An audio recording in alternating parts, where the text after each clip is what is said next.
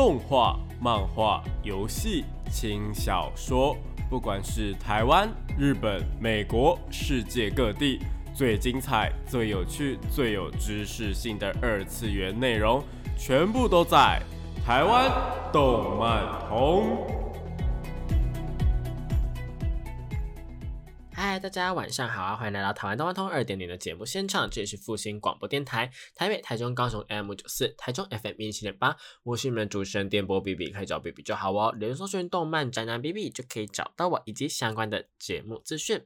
那今天呢，要聊些什么话题呢？今天啊，想要跟大家分享一个呃，最近才看到一个排行榜。不过这个排行榜呢，已经出来一段时间了啦。只是因为说我最近啊，呃，开始补一些动画。当然，就是这些动画呢，我以前都看过。只是说，应该说这个作品我以前都看过，就是呃，蓝色监狱啊，或者我推的孩子。只是呢，因为最近才有时间把动画全部补完。那因为这个关系呢，所以就刚好看到这个排行榜。这个排行榜呢，就是爱最沉。重的动漫角色排行榜，那总共有哪一些角色呢？我们等下就一一的来跟大家说一下哦。那今天就是这样的内容啦，我们就废话不多说，赶快进入到我们的节目内容吧。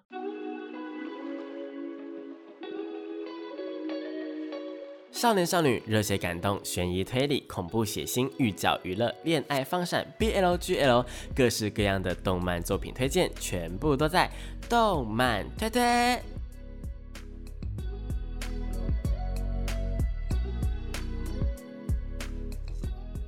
欢迎来到动漫推推这个单元，能跟大家推荐一些国内外优良的作品，有可能是游戏或者轻小说，都是有可能的哦。那今天要跟大家聊聊的呢，就是我们爱最沉重的角色们呐。那会看到这个的话呢，原因啊是因为它的第一名呢出自于我最近在补的一个动画，叫做《Blue Lock》，我们的蓝色监狱啦。那蓝色监狱这一部作品的话呢，其实我们早在去年的时候就已经介绍过了。那个时候呢，它的漫画连载进度呢还没有到这么的后面。然后呢，我自己在看的时候，就是已经，呃，应该说那时候我在看的时候就是漫画的最新进度，然后就觉得非常非常的兴奋，因为这部作品我非常非常的喜欢。那这样的一部作品的话呢，大概在讲什么，我们就稍微跟大家聊一下啦。好，那《Blue Lock》呢，主要的话呢，它是一部运动类型的作品。那它是在描述足球的部分，主要是因为日本这个国家，他们的国家队呢，永远都是止步于就是十六强或者三十二强。那他们为了要拿下世界杯啊，于是呢就发起了蓝色监狱计划。那这个蓝色监狱计划呢，呃，它的一个存在目的呢，是为了要让三百名呃高中生，呃或者说我们十八岁以下的前锋们，那他们要选出只有一位的呃最强的前锋。那这三百名呢，跟呃这三百名跟其他的嗯前锋等等，就是整个作品啊。它其实不是只有三百名而已啦，它可能有超过的，也有可能有没有三百名的，什么意思呢？因为说这样子的一个选拔类型的作品啊，通常他们都会有很多很多很多的，呃，比方说像主角啊、配角，或是比较主要几个角色嘛，就主角群这样子。那这些主角群的话呢，通常啊都会有一定的系列呃戏份，那这些戏份就不可能让全部三百名都出现嘛，对不对？不像是嗯最近有一部已经完结的作品，就是什么呃我要跟所有的人谈恋爱。跟所有人结婚的那一部作品，那一部作品就真的蛮瞎的啦，就真的呃每个女生啊，每个配角都有一定的分量的一个戏份。那也有像是那个只有神知道的世界这样子的，就有很多很多很多的女生，然后就是男主角会一个一个去攻略这种，就是很多人都会有一个戏份。但是啊，像是这种。嗯，像 Blue Lock 这种东西呢，就是选拔类型的，不可能，不可能三百名全部都画出来。所以实际上来讲的话呢，大概就是五十名左右的角色吧，主要角色。那 Blue Lock 里面呢，我觉得，呃，它的主旨大概是这样。那它第一关的话呢，也是 Onikuku，就是鬼抓人。那这鬼抓人的话呢，会有点像是，嗯，就是他在。啊，好像是一个很好玩的一个小游戏，就是哎，谁持球的话，谁就是鬼。那呃，到时间结束的时候呢，这如果持球的人就是那个鬼的话呢，就会被淘汰出局。这样，那如果被淘汰出局的话呢，他将永远不会有参加世界杯的一天。这是一个非常非常残酷的舞台啦。但也是因为这样子，所以很多人就会想着说自己一定要往前冲。那当然啦。我觉得这部作品最有趣的地方在于说，它跟以往的一些运动类型的作品或是呃足球类型的作品完全不一样。你看，像《闪电十一人》好了，这两部作品完全完全不一样的地方在于他们的中心思想。布鲁洛库呢，他是想要透过以世界上最自我中心的人来去造就。呃，世界上最强的前锋，但像是其他的运动作品，不管是排球啊，呃，影子篮球员呐，然后是闪电十一人呐，他们都是保持着一个团队精神，那大家一起才会变得更强啊，等等这种。所以说，布鲁克他在一开始的话就引起蛮大的话题的，那也会有人就觉得说，嗯，这样的观念是真的正确的吗？那事实上呢？呃，连载到现在已经两百二十一话了。事实证明呢，它的人气非常非常高。那里面的观念正不正确的话，有很多的足球界的人，呃，也是认为说他们里面有一定的训练跟一定的观念都是正确的。当然，我们不呃撇除掉说那一些比较夸张化的部分呢，比方说就是站在嗯很前面，然后可以看到后面的所有的东西等等这种，这种是绝对不可能的事情。但能不能做到类似的事情，或者做到呃差不多的事情呢？是可以办到的。也就是为什么在上一次的世界杯的时候啊，就二零二二年的时候啊，那那个时候就很多人在留言或者弹幕的时候刷说，哎，原来蓝色监狱都是真的，因为就是真的发生了几个蛮有趣的现象，蛮有趣的局面呢，然后是蓝色监狱里面出现的。对，没有错。所以说这个 Blue Lock 呢，是一个我觉得嗯大家都可以去看的作品。那目前的话呢，是做了一季，总共是二十四集。那这些这一季呢，它从嗯整个呃选拔开始，一二三次选拔，然后到最后呢是跟呃日本的代表队进行比赛。那这个日本代表队进行比赛之外呢，后面就是开始是漫画的剧情。我觉得漫画的剧情到越到后面就越越越来越越越越强，你知道吗？整个哦，整个剧情就会觉得。很想要继续看下去呢，很燃很燃很燃。然后呢，你以为啊，就是以前的某一些角色不会再出现，但它其实是还会再出现的。或者是呢，你以为这些角色就是这个样子了，但这些角色其实都有有很多很多很多的不一样的特别的地方。就好像是说，哎，你可能觉得这个角色他做前锋完全没有用，但他到后来啊。可能是作为一个 keeper，就是可能作为一个守门员啊，或者是做一个后卫，是非常非常厉害的这种。你在看的时候就会了解到很多很多有关于足球的一些知识啊，或者是足球的一些，嗯，我觉得比较特别的地方是，它跟其他的呃动画不太一样，或者跟其他运动类型的作品不太一样，它不太会跟你讲规则是什么，因为。好，我们讲白一点，足球或者是网球或者是篮球等等的这些球类运动呢，我们从以前看到现在有很多很多作品了。其实基本上规则这种东西不太会再把它拿出来做一些嗯说明等等的，是不太会的。但是呢，呃，有一些运动比较冷门的运动类型的作品，比方说像是花牌好了，或者是电竞，或者是一些嗯。比较稀有的，像是呃，也不能说稀有，就是比较文静一点点的，像是呃象棋、将棋等等这种，他呢就是会去做一个规则上的说明，因为从规则上的说明，他们可以从这边呢，然后去有什么样的技巧等等，然后他个人是用什么样的技巧，会有这种说明存在。但在这种比较激烈一点的运动类型的作品的话，是比较少的，除非说他们在。呃，再教一个完全不懂的人，然后是一个新人，然后他天分很强很强很强这样子，那就有可能啦。好，那讲到这边的话呢，我们先来就是继续来讲一下《Blue Lock》里面我最喜欢的角色好了，因为我觉得这个是必须要跟大家讲的。大家可能会以为我喜欢千切豹马，因为千切豹马是一个粉红色的长头发，然后跑得跑得很快的一个呃男生，然后他的绰号叫做 Ojo，就是大小姐。那我自己个人虽然说是蛮喜欢他的啦，不过呢。如果有看动画的人，或是有在追漫画的人，可能可以知道说，有一个人是我真的觉得哇，真的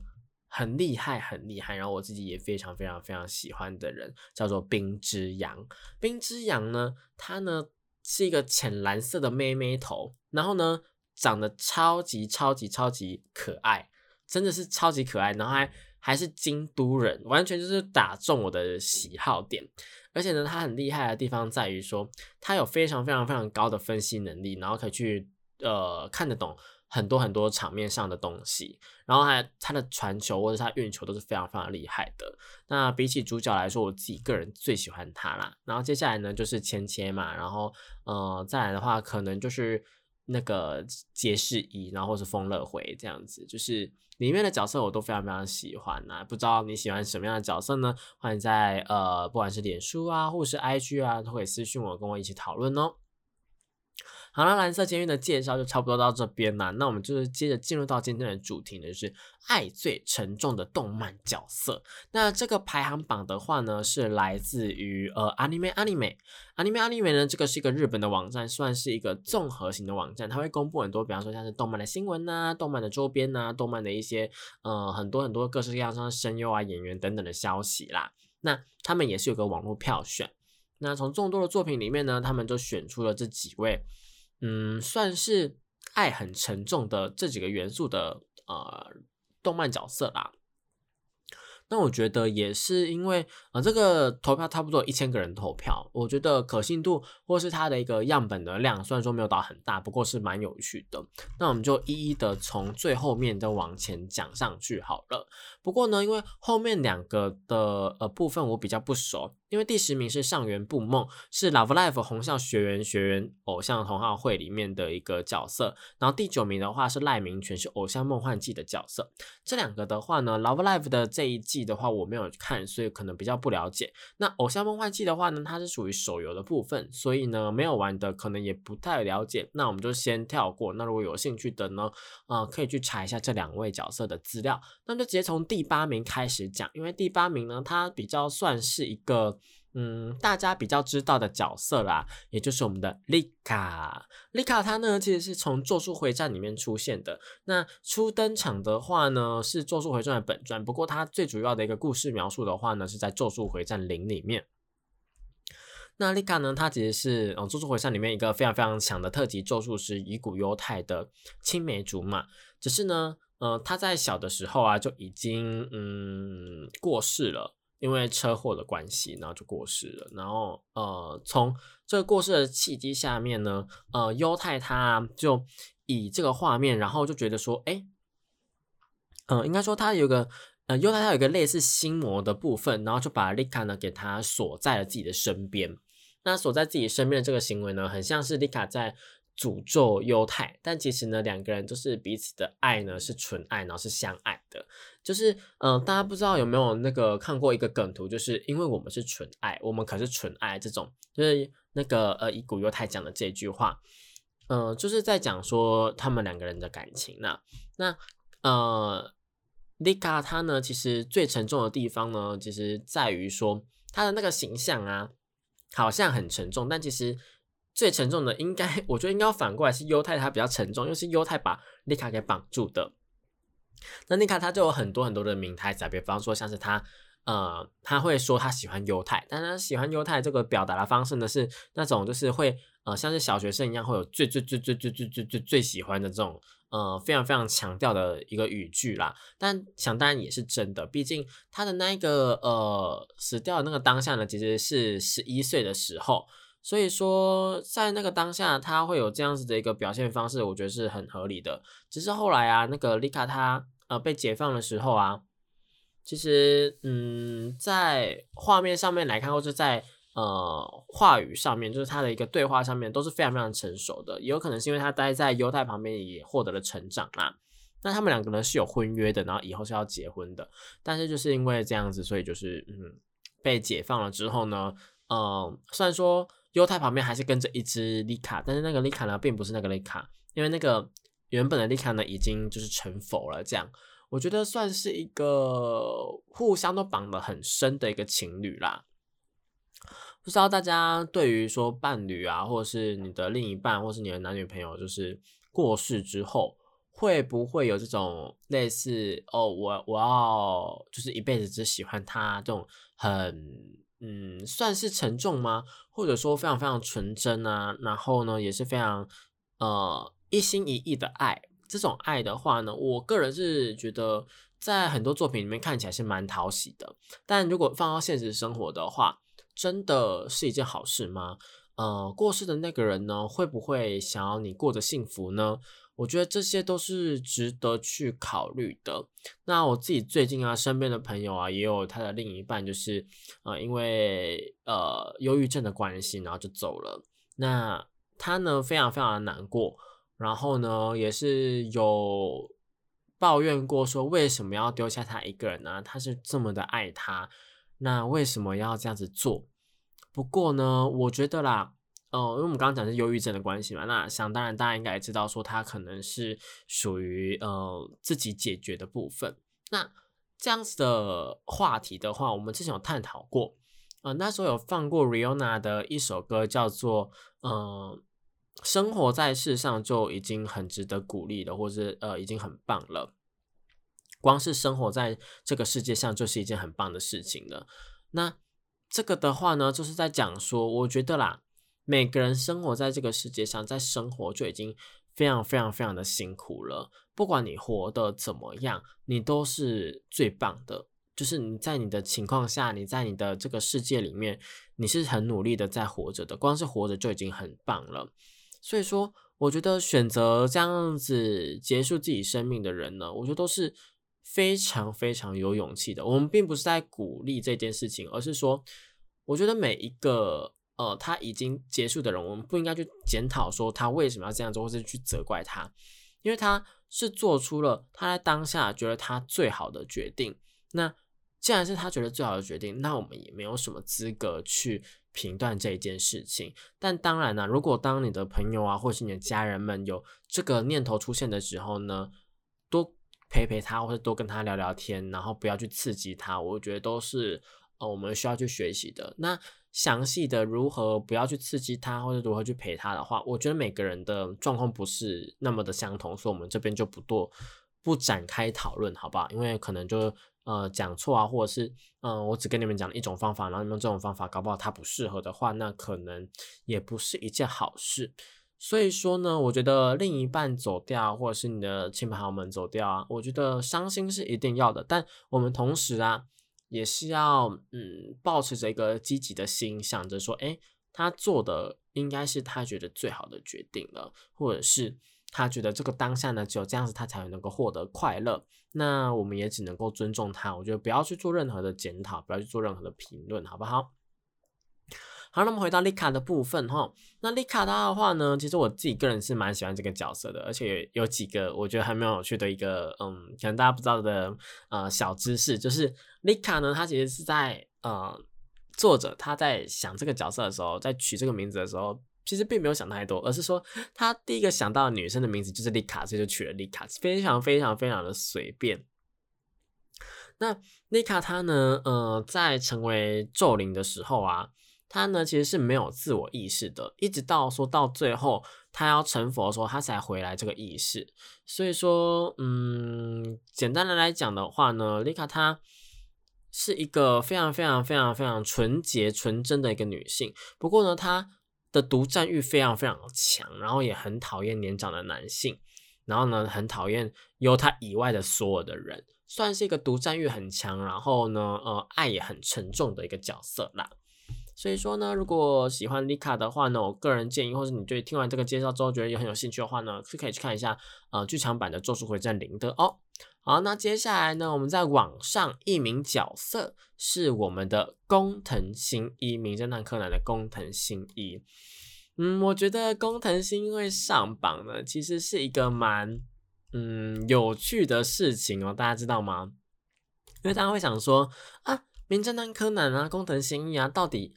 到底怎么了吗？他为什么爱很沉重？大家要知道，诶，他对于那个小兰的那个那一份爱，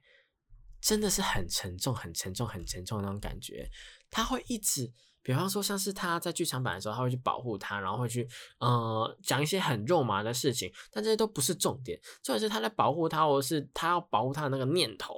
是很强烈、很强烈、很强烈的。然后呢，整个人啊，跟小兰啊，他们都是。对，互相。那小兰永远都不知道说，哎，其实新一他不，因为小兰不知道真相嘛。但是新一他就一直跟在他旁边，只要跟在他旁边，这个有多恐怖嘛？他就是，哦，我就就算变小，我还是要待在你旁边那种感觉。当然，这个都是因为剧情所需的一个设定啦。不过，如果认真的想一下，如果你身边有一个人，啊、好，身边你的男朋友或是你的女朋友，他突然不见了，然后你身边突然多一个小孩，那你跟这个小孩啊洗澡啊、出去玩啊，然后去逛街啊、干嘛干嘛干嘛的，一起睡觉啊，然后后来发现说，哎，他竟然就是你那个失踪的男女朋友，你会不会害怕？我自己个人是蛮害怕的啦，好不好？就是一个有这种恶趣味的存在啦。那我觉得他会上榜，主要的原因应该是因为这个。那如果大家对于宫藤新一有兴趣的话呢，最近他们的新的剧场版要上了，在七月多的时候，那会来讲到小哀的部分。我自己个人呢是觉得这部电影呢好评非常非常非常多，而且呢呃有很多的，比方说像网络的消息啊，或者是呃其他国家的一些暴雷等等的，我自己看了之后都觉得说哇，这一部剧场版感觉是不能不去看的。如果你是名侦探柯南的粉丝，就算不是的话呢，也应该把握时间或者把握机会去看看这部作品哦。好，那讲到这边呢，我们先休息一下，听一首好听的歌曲吧。欢迎回到台湾动漫通二点零的节目现场，这是复兴广播电台台北、台中、高雄 AM 五九四，台中 FM 一千八，我是你们主持人电波 B B，可以叫我 B B 就好哦。连搜寻动漫宅男 B B 就可以找到我以及相关的节目资讯。好啦，那回到我们的这个沉重排行榜，爱很沉重的排行榜呢，我们接下来来到的是第六名的部分呢。那第六名的话呢，是由我们的山岸由花子获得。山油花子的话，它是《JoJo 的奇妙冒险》里面登场的角色啦。那这个 JoJo 啊是第几部啊？这个 JoJo 的话是东方藏柱那一本，也就是第四部《不灭钻石》的时候。那《不灭钻石》的话呢，我自己个人是觉得啦，算是里面呃蛮好看的一部，因为它在这一部里面呢，呃，化身系统啊，呃，获得了一个应该说替身啊，替身系统呢。获得了一个比较大的，嗯，算是稳定吗？还是说，嗯，就是它设定比较成熟一点点的，不像第三部的时候。那这一部的话呢，基本上因为刚刚说了嘛，替身就是获得一个蛮成熟的一个设定，所以说每个人呢，他的替身的形状呢，基本上都是属于人形的了。那张人形的呃替身的话，没他们在交战的时候就很多很多不同的能力，而不再像是第三部可能是比较专一一点点的能力。那有关于这个山油花子它的部分的话呢，它其实啊是跟另外一个人，我们的呃算是男二还男三吧，就是我们康一，是嗯算是男女关系呃男女朋友的关系啦。那他呢，嗯，在一开始的时候就喜欢上康一了，但康一他其实并没有直接接受。那花子的话呢，有花子他其实就是，呃，因为这一件事情感到非常非常生气，因为他其实是一个呃料理达人啊，然后家务全能啊，然后什么都非常非常厉害的一个女生。那这样的一个厉害厉害的女生呢，却因为嗯被这样子呃拒绝之后，然后就有点类似觉醒吧，就病娇大发。然后病娇大发之后，就开始攻击男呃我们的康一，然后对于其他人都觉得非常非常的不爽啊等等的这种，算是病娇界的始祖。就如果你真的要探讨说，诶这样子第一种这种类型的角色的登场的时候是什么时候？其实从这个时候开始，就 JoJo 的第四部，我们的山岸由花子才正式的展开了这个病娇的行列哦。那这样的一个属性的话呢，我们以前有做过探讨。那如果说对对冰将这个属性有兴趣的话呢，可以往以前的集数去翻哦。好，那呃，这个油花子呢，他其实在呃被拒绝之后呢，还是一直默默的、默默的对我们的康一表达一个蛮病态的爱情。比方说，像是呢，会呃在他上厕所的时候跟他讲话啊，或者是默默的去帮助他，然后送他东西啊。那康一呢，他其实也有一点点。存在着一种，嗯，一开始啦，一开始的时候有一点点，就是有点在，呃，想着说，哎，偶尔可以小小的利用他一下，想要是，呃，靠他的能力干嘛之类的这种。但其实后来啊，就觉得说，哎，其实这样是不太对的。而且他，呃，因为我们康一他其实是一个正义感非常非常厉害的人。后来他们就有一集是来到了灰姑娘的美容店。那其实这个美容店的话呢，是一个，呃，你只要用一千块钱呢。就能够用，诶，给自己画一个特殊的妆容。那这个妆容的话，有效期间是三十分钟。那三十分钟里面呢，它呢就可以，那呃算是他可以许一个愿望，比方说像是许说，哎，我想要跟喜欢的人见面，然后一起干嘛干嘛的这种。那在这三十分钟里面就会实现，但三十分钟一到呢，就会因为各种各种离奇的事情呢，然后呢，呃，就发生了啊，可能中断之类的。那想当然呢，尝到甜头的人呢，就一直回去化妆嘛。但是这个化妆呢，其实是不好的，因为呢，这化妆其实是他的一个替身能力。那这替身能力的话呢，它就会越来越来越越来越呃，算是会去改造你的身体啦。然后就是反正对你的身体是不好的事情。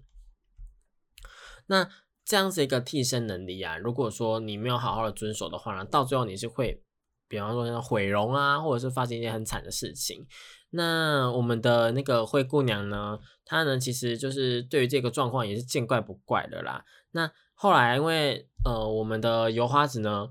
她就是毁容了之后就回来，然后想说要讨个公道干嘛的。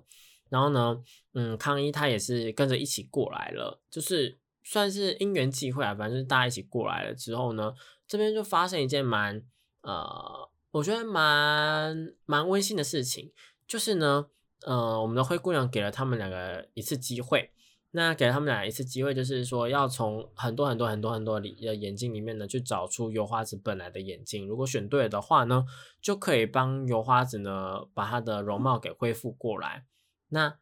康一最后啊，其实呃并没有选择，也不能说没有选择，因为呢。所有的眼睛啊，就几百双眼睛，其实都不是油花子的，他只是做一个形式而已。但因为抗一跟油花子他比较坚定的爱啊，然后他们之间的彼此信任呢，让灰姑娘啊决定说，哎，她被感动了，所以就把眼睛还给他们，然后帮她把她容貌给恢复原状，是一个我觉得令呃算是蛮纯情的爱啦，好不好？那他会登上这个第六名的部分，我觉得不意外。因为他，我们刚刚讲了，他算是病娇的始祖嘛。那病娇这种类型呢，就是很沉重、很沉重、很沉重，所以说他会第六名，我觉得不意外，不意外，好不好？那第五名的话呢，就来到了 Happy Sugar Life 的松板砂糖啦。那 Happy Sugar Life 这一部作品的话，我觉得好像也不太需要多说，因为这部作品啊是呢，嗯，以前在差不多二零。二零一八年的时候，对，二零一八年的时候呢，是非常非常红的一部作品，就是在他描述说一个女高中生呢遇到了一个小学的女生，那知道了什么叫做爱，因为他就觉得说他非常非常喜欢这个小学女生。对，这是个是犯法的事情啊，大家就是稍微注意一下哈。但没关系，就是这个作品的内容就在讲这样子一件事情。他爱上他之后呢，就决定说用类似诱拐啊、绑票啊，然后绑住他。但他们其实还是很开心一起过生活这样子啦。那呃，砂糖他呢，到底为什么会去喜欢上我们的呃小女生，我们的盐呢？主要啊，主要是因为说。他自己内心以前有一些家庭的创伤，就是嗯，他的爸爸妈妈就是早逝，然后他在叔母的照护之下，就觉得说他并不认同他叔母对他的爱是爱。那他后来就遇到了这个小妍之后呢，为了要呃保护他，所以做了很多很多恐怖的事情。包括像是呃杀人啊，或者什么样的这种都有做到。那他觉得说，呃，只要是为了保护最喜欢的人呢，只要是为了保护他爱的人呢，不管做什么事情都是可以被原谅的。这样子一个非常非常偏差，然后呃非常执着的爱，就发生在他身上。那这整部作品的话，我觉得蛮蛮不是那么，嗯，就是。整个讲起来，他好像在了解他的爱的过程，然后到最后他也真正了解爱，爱到底是什么。但是里面的很多很多的剧情，我觉得都是小朋友们不应该去看的。那这部叫《幸福甜蜜生活》啦，哦，就是完全跟标题是完全不一样的。如果有兴趣的，是可以稍微的去查看一下。不过我自己个人觉得蛮沉重的哦。如果大家喜欢的话呢，嗯，好，自己去看，自己去看。好，那接下来的话呢，就来到了。我妻有奶，我妻有奶的话，它是来自于《未来日记》的一个角色啦。那《未来日记》这一部作品啊，我以前啊有讲过，那我们好像也讲了蛮长的一段时间，就是很可能讲一整集或是一点五集这样子。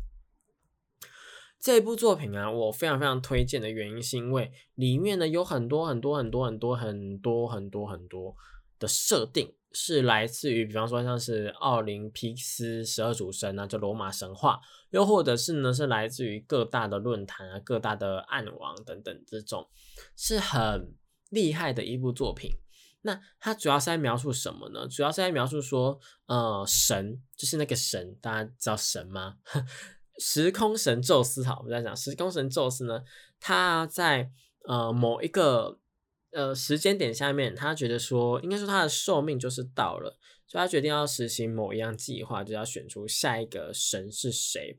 那这个下一个神是谁呢？其实是呃，他会举行一个比赛，然后选出十二个候选人，这十二个候选人呢，都可以拿到所谓的未来日记。那每一个人的未来日记的形式都不太一样，比方说像是我们的主角，我们的天野雪辉的话，他的日记就叫做无差别日记，是呃用手机当载体的，他会以旁观者的角度呢，去把身边所有的事情都记录下来，是一个呃情报量非常非常高的日记。就比方说像是，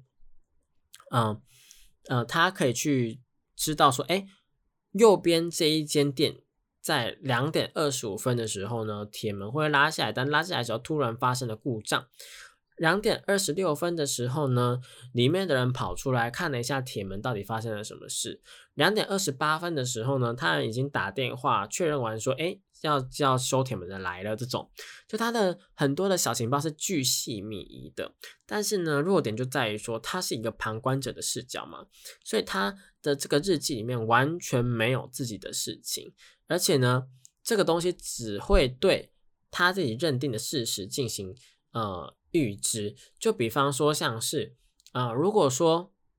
那个呃有人跟他讲说这个事情的结果就是这个样子的话，他就会深信不疑的想说这个事情的结果就是这个样子。所以他后面的日记呢也会认为说这个事情的结果就是这个样子。所以如果用错误的情报给 Yuki 的话呢，他是没有办法去进行正确的预知的。这是他的一个两大很大的弱点，就没有自己的事情，跟他如果没有正确的知识的话，是没有办法进行正确的预知这样子。那我们的那个排行榜的那个我妻有奶呢，是一个非常非常病娇的角色，对，没有错，又是一个，嗯，算是病娇吗？嗯，对，算是病娇，病娇的这个角色。那我妻有奶的话，他的日记呢，就跟 Yuki 的是完全不一样的。他呢的日记的话呢，是属于爱人日记。他爱人日记呢，是完全记载了 Yuki 的行动。你看，就是他的爱情执着到说，他的日记竟然是完全完全为了别人在存在的。那他呢，就会每十分钟要去记载 Yuki 的行动，不管是 Yuki 的一个呃那啊什么事情，他全部都会知道。比方说，像是哎，Yuki 他可以，嗯，他在。两点十分的时候呢，会从教室里面走出去；两点二十的时候呢，会从教室回来；两点三十的时候呢，在上数学课的时候呢，因为一呃昨天晚上没有睡好，所以打了一点瞌睡等等这种。它呢里面呢不像是 Yuki 他的日记，就是 Fast 的日记呢是那么的无差别，就是一些情报量而已。在有奶的日记里面呢，因为是爱人日记，所以就很像是用他的笔吻在写的，所以说呢就会。加上一些称赞啊，加上一些赞美等等的，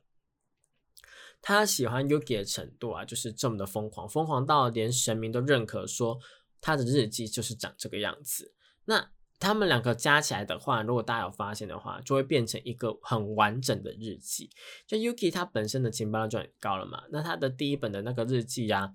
如果说再加上第二本这个爱人日记，就等于说他补足了他的缺点。他补足了什么缺点？就他没有办法观察自己的缺点，就变成说他可以知道说他自己会发生什么事情，然后可以知道别人呃旁边会发生什么事情，就等于说他是无敌的这样，甚至可以做到完全预知啦。嗯，不过呢，这样子的一个完全预知的话呢，也不是说到完全没有缺点，应该说他们每一个人的那个日记本啊，其实都是记录到很后面、很后面、很后面、很后面，就记录到说已经是结局了。那如果说嗯，算算是十二位的日记候选人，他们可以互相去改变彼此的结局，所以每个人可能是 happy end 啊，然后到最后遇到另外一个日记持有者之后，他们就展开厮杀，展开厮杀之后呢，就会有 bad end 出现，或是就是就是 bad end，就是不好的结局出现。所以他们为了要回避这件事情啊，又或者是为了要成为神，他们就互相的争斗。整部作品来讲的话，十位候选人，呃，再加上不是那么少的日记。就是十位候选人有十本日记没有错，但有一个人的日记呢，他的能力是可以去增值日记，就等于说可以让很多很多人都拥有未来日记，然后就去呃算是他的走狗的样子。我自己个人是买了整个一套的漫画回家，因为我觉得这一部作品超级好看，好看到说。嗯，不管是它的外传，或者它的动画，或者它的一个后传啊等等，我全部都看了好几遍，是一部我觉得很成功的作品。但这样的作品啊，因为它是剧情向的嘛，所以说你一旦知道结局之后啊，你基本上就不太会，不太会再去重看，或者是你就会少了很多很多精彩的一个情绪在。不过为什么我会这么喜欢，就是因为我每一次重看的时候，都可以从里面发现一些我之前没有看到的点，或是我之前没有看到的彩蛋，所以我就会觉得，嗯，是一部。就算它是这样子类型的作品，但一样是让人家觉得说，哎，很期待，很好看。然后呢，里面的角色每一个呢都是刻画的非常非常深。好啦，讲到这边的话呢，我们先暂时休息一下，听一首好听的歌曲吧。欢迎回到台湾动漫通二点零的节目现场，这里是复兴广播电台台北、台中、高雄 AM 五九四，台中 FM 一七点八。我是你们主持人电波 B B，可以叫 B B 就好哦。然后搜寻动漫宅男 B B 就可以找到我以及相关的节目资讯。那我们刚刚讲到了未来日记嘛，那未来日记我再补充几个我觉得比较特别的点，就是呢，它除了说十二个人有不一样的日记之外啊，他们其实十二个人也不是都是互相对立的，就像。那个主角跟我妻优奈都是一个呃，有类似情侣的关系，其他呢也有类似情侣的关系呀，也有就是互相暗恋的关系呐，或者是就是有一些局外人呐，他们来帮助主角他们等等的。那总言之呢，呃，整个故事的架构啊，跟整个故事的主轴，虽然说是以抢夺呃神的位置。作为一个嗯主轴在发展，但是其实里面是有蛮多错综复杂的地方在的，而且呢，每一个角色深度真的都还蛮深的。就像是有一个我自己是蛮喜欢六号的啦，六号的话是春日野庄，春日野庄他的日记呢是千里眼日记，他的呃日记非常特殊，是用一个类似卷轴的东西去记载的，然后它的内容的话呢，都是他的信徒们去。呃，报告的内容，那它呢，其实是一个有点类似邪教的，也不能说算是邪教，是新兴宗教的一个教主啦。那他这个教主的话呢，其实是透过一个蛮特殊的方式，那被呃算是算是一个变质的宗教。然后这个变质的宗教的话呢，就让他其实觉得蛮痛苦的，但也因为这样子，所以他。才想要利用这个宗教，然后成为神，然后去改变自己的命运。其实每个人的话呢，都是要改变自己的命运的一个方式啦。那我觉得整个嗯动画或是漫画都画的蛮好的，那就希望大家如果有兴趣的话呢，可以去看一下未来日记喽。好，那接下来终于来到了前两名的呃前三名的部分啦。那第三名的话呢，是我们的乙骨犹太，没有错，就是我们在呃第一段节目的时候有提到的那个丽卡的男朋友，我们的乙骨犹太的未婚夫乙骨犹太。吼，那为什么是乙骨犹太？他的排名会比较前面的话，我们前面其实多多少少也有提到啦，因为乙骨犹太他才是那一个将丽卡呢给呃。绑住的那个人，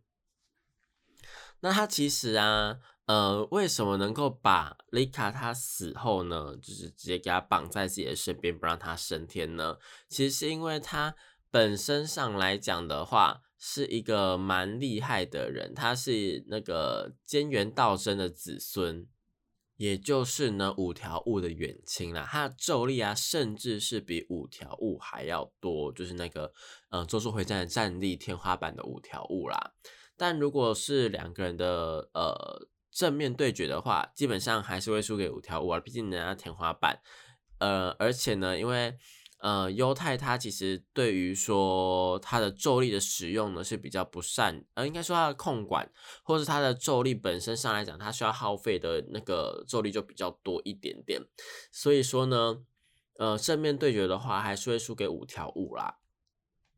那目前的话呢？呃，跟丽卡呢是属于一个共生的关系，只是他现在身边跟的那个丽卡呢，已经不是第八名的丽卡，因为第八名丽卡我们刚刚提到已经升天了嘛，所以说现在他旁边的丽卡呢，其实是一个呃，算是有点类似丽卡的存在啦。毕竟他已经习惯了，就是他在一开始的时候已经习惯用丽卡去做输出了嘛。那他当初到底为什么会跟丽卡是一个这样子的关系呢？是因为说伊古他其实是无意识的用咒力啊去留住了丽卡的灵魂。那原本上来，呃，原本来说的话，死者灵魂是没有办法透过这种呃简单的想法去把它留住的。但因为呢。呃，伊古他其实本身上来讲，并不是要留住他，而是希望丽卡能够成佛。再加上说，丽卡他死掉的时候呢，其实是想要跟伊古在一起的。所以这两个人彼此之间的一个念头呢，就这样互相的勾引住，然后就有点类似因果的那种轮回的关系，然后就把它绑在一起了。所以才会变成说，丽卡会跟在伊古犹太的旁边，然后就变成类似诅咒的关系，然后丽卡变成了特级的咒灵。所以说呢，这两个人的关系，我觉得就是相爱啦，然后也没有相恨，就是相爱，然后爱的很深很深很深。那你说优太他之后会不会喜欢上别的女生呢？呃，还是有可能的，因为呃，丽卡她其实在死前呢，最后升天之前呢，其实是有点类似解放优太的感觉，然后就是让他说，哎，如果你有喜欢别的人的话，其实是也没有问题的啦，好不好？所以说呢，两个人呢虽然说是纯爱，然后爱的非常非常深，但他们并没有所谓的绑在一起的概念啦。吼，好，那接下来的话呢，来到了第二名。第二名的话呢，其实是一个呃手机游戏 A A Three 的一个角色，叫做追兵真诚。那追兵真诚的话呢，它的设定上来讲的话，是对于主角一见钟情的，就我们的玩家 Player 是一见钟情的。然后呢，虽然说是一个，因为它这里面呢，其实是有点类似在演艺圈的一个概念，所以说虽然说他并不是演艺圈的人，虽然说他完全是门外汉，但他对于说呃戏剧的表演能力以及他的一个台词的记忆能力呢是非常非常厉害的。那所以说他就是为了要呃帮助主角，有点类似讨好主角的概念，为了要得到主角的一个赞美，所以呢所有的事情都做得非常非常好。但他其实就只是为了要追主角而已，所以对于主角的执着、执念是非常非常深的。那如果说大家对于这个角色是有兴趣的话，欢迎去玩一下 A Three 哦。好，那接下来第一名的话呢，大家应该已经知道说是来自哪哪一部作品了，毕竟我们前面已经有讲过《蓝色监狱》了嘛。那蓝色监狱里面呢，有哪一个角色是执念非常非常深的吗？啊，大家应该就是没有猜错吼，就是我们的灵王啦，我们的玉影灵王。玉影灵王的话呢，他其实是一个富家子弟。他是富家子弟的话呢，是你想要什么东西都完全是没有问题的，你想要什么东西是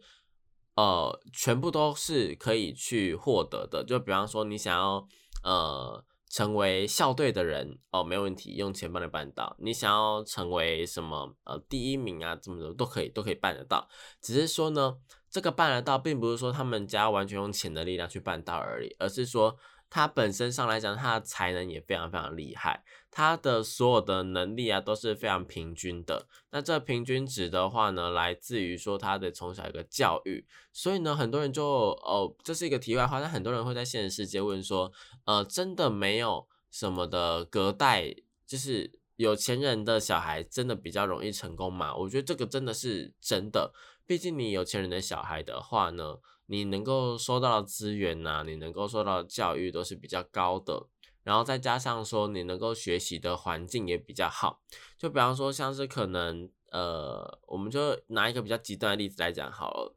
可能我们家境比较清寒的话呢，是住在那种交通要道，交通要道的话，它的声音就非常非常吵啊，然后呃，可能有很多的奇奇怪怪的声音，然后那个有钱人就住在深山里面的豪宅里面，就是非常的清幽这样子。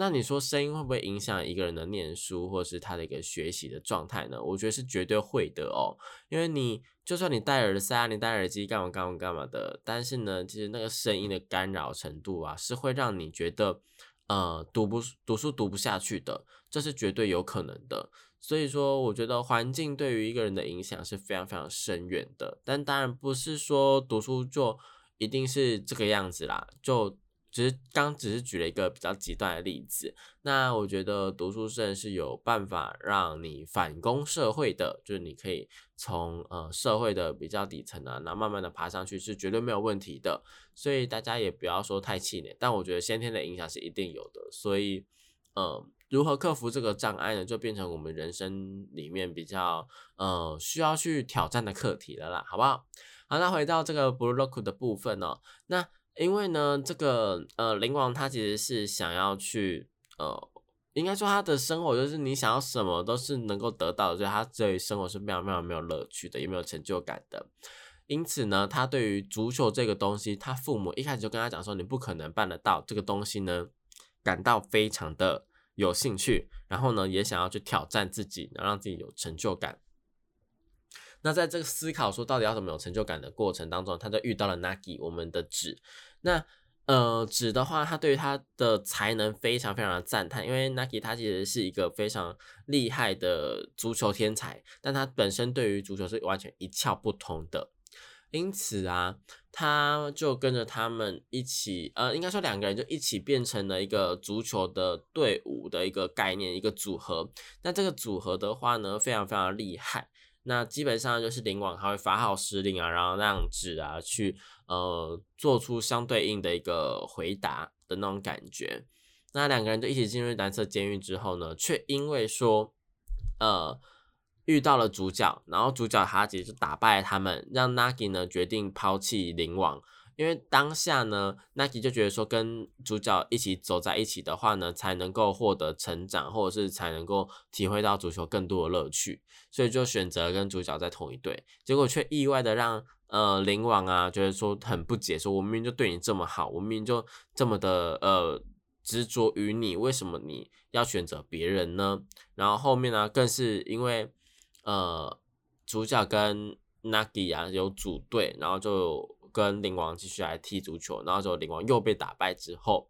然后灵王就说出了很多很多的招牌性的台词，比方说那就来夺走我啊，或者是你根本就不在乎我这种，因为类似情绪勒索或者是这种情侣经典吵架的话语啦，我就觉得哎还蛮有趣的，然后就大家就会怀疑说，到底灵王对于 Nagi 的情感到底是。什么样的情感，你知道吗？因为你会说出这种话，就等于说你对他是有一定的执着的。但这执着是来自于爱情呢，还是来自于友情呢，还是来自于哪里呢？是很难去分辨的啦。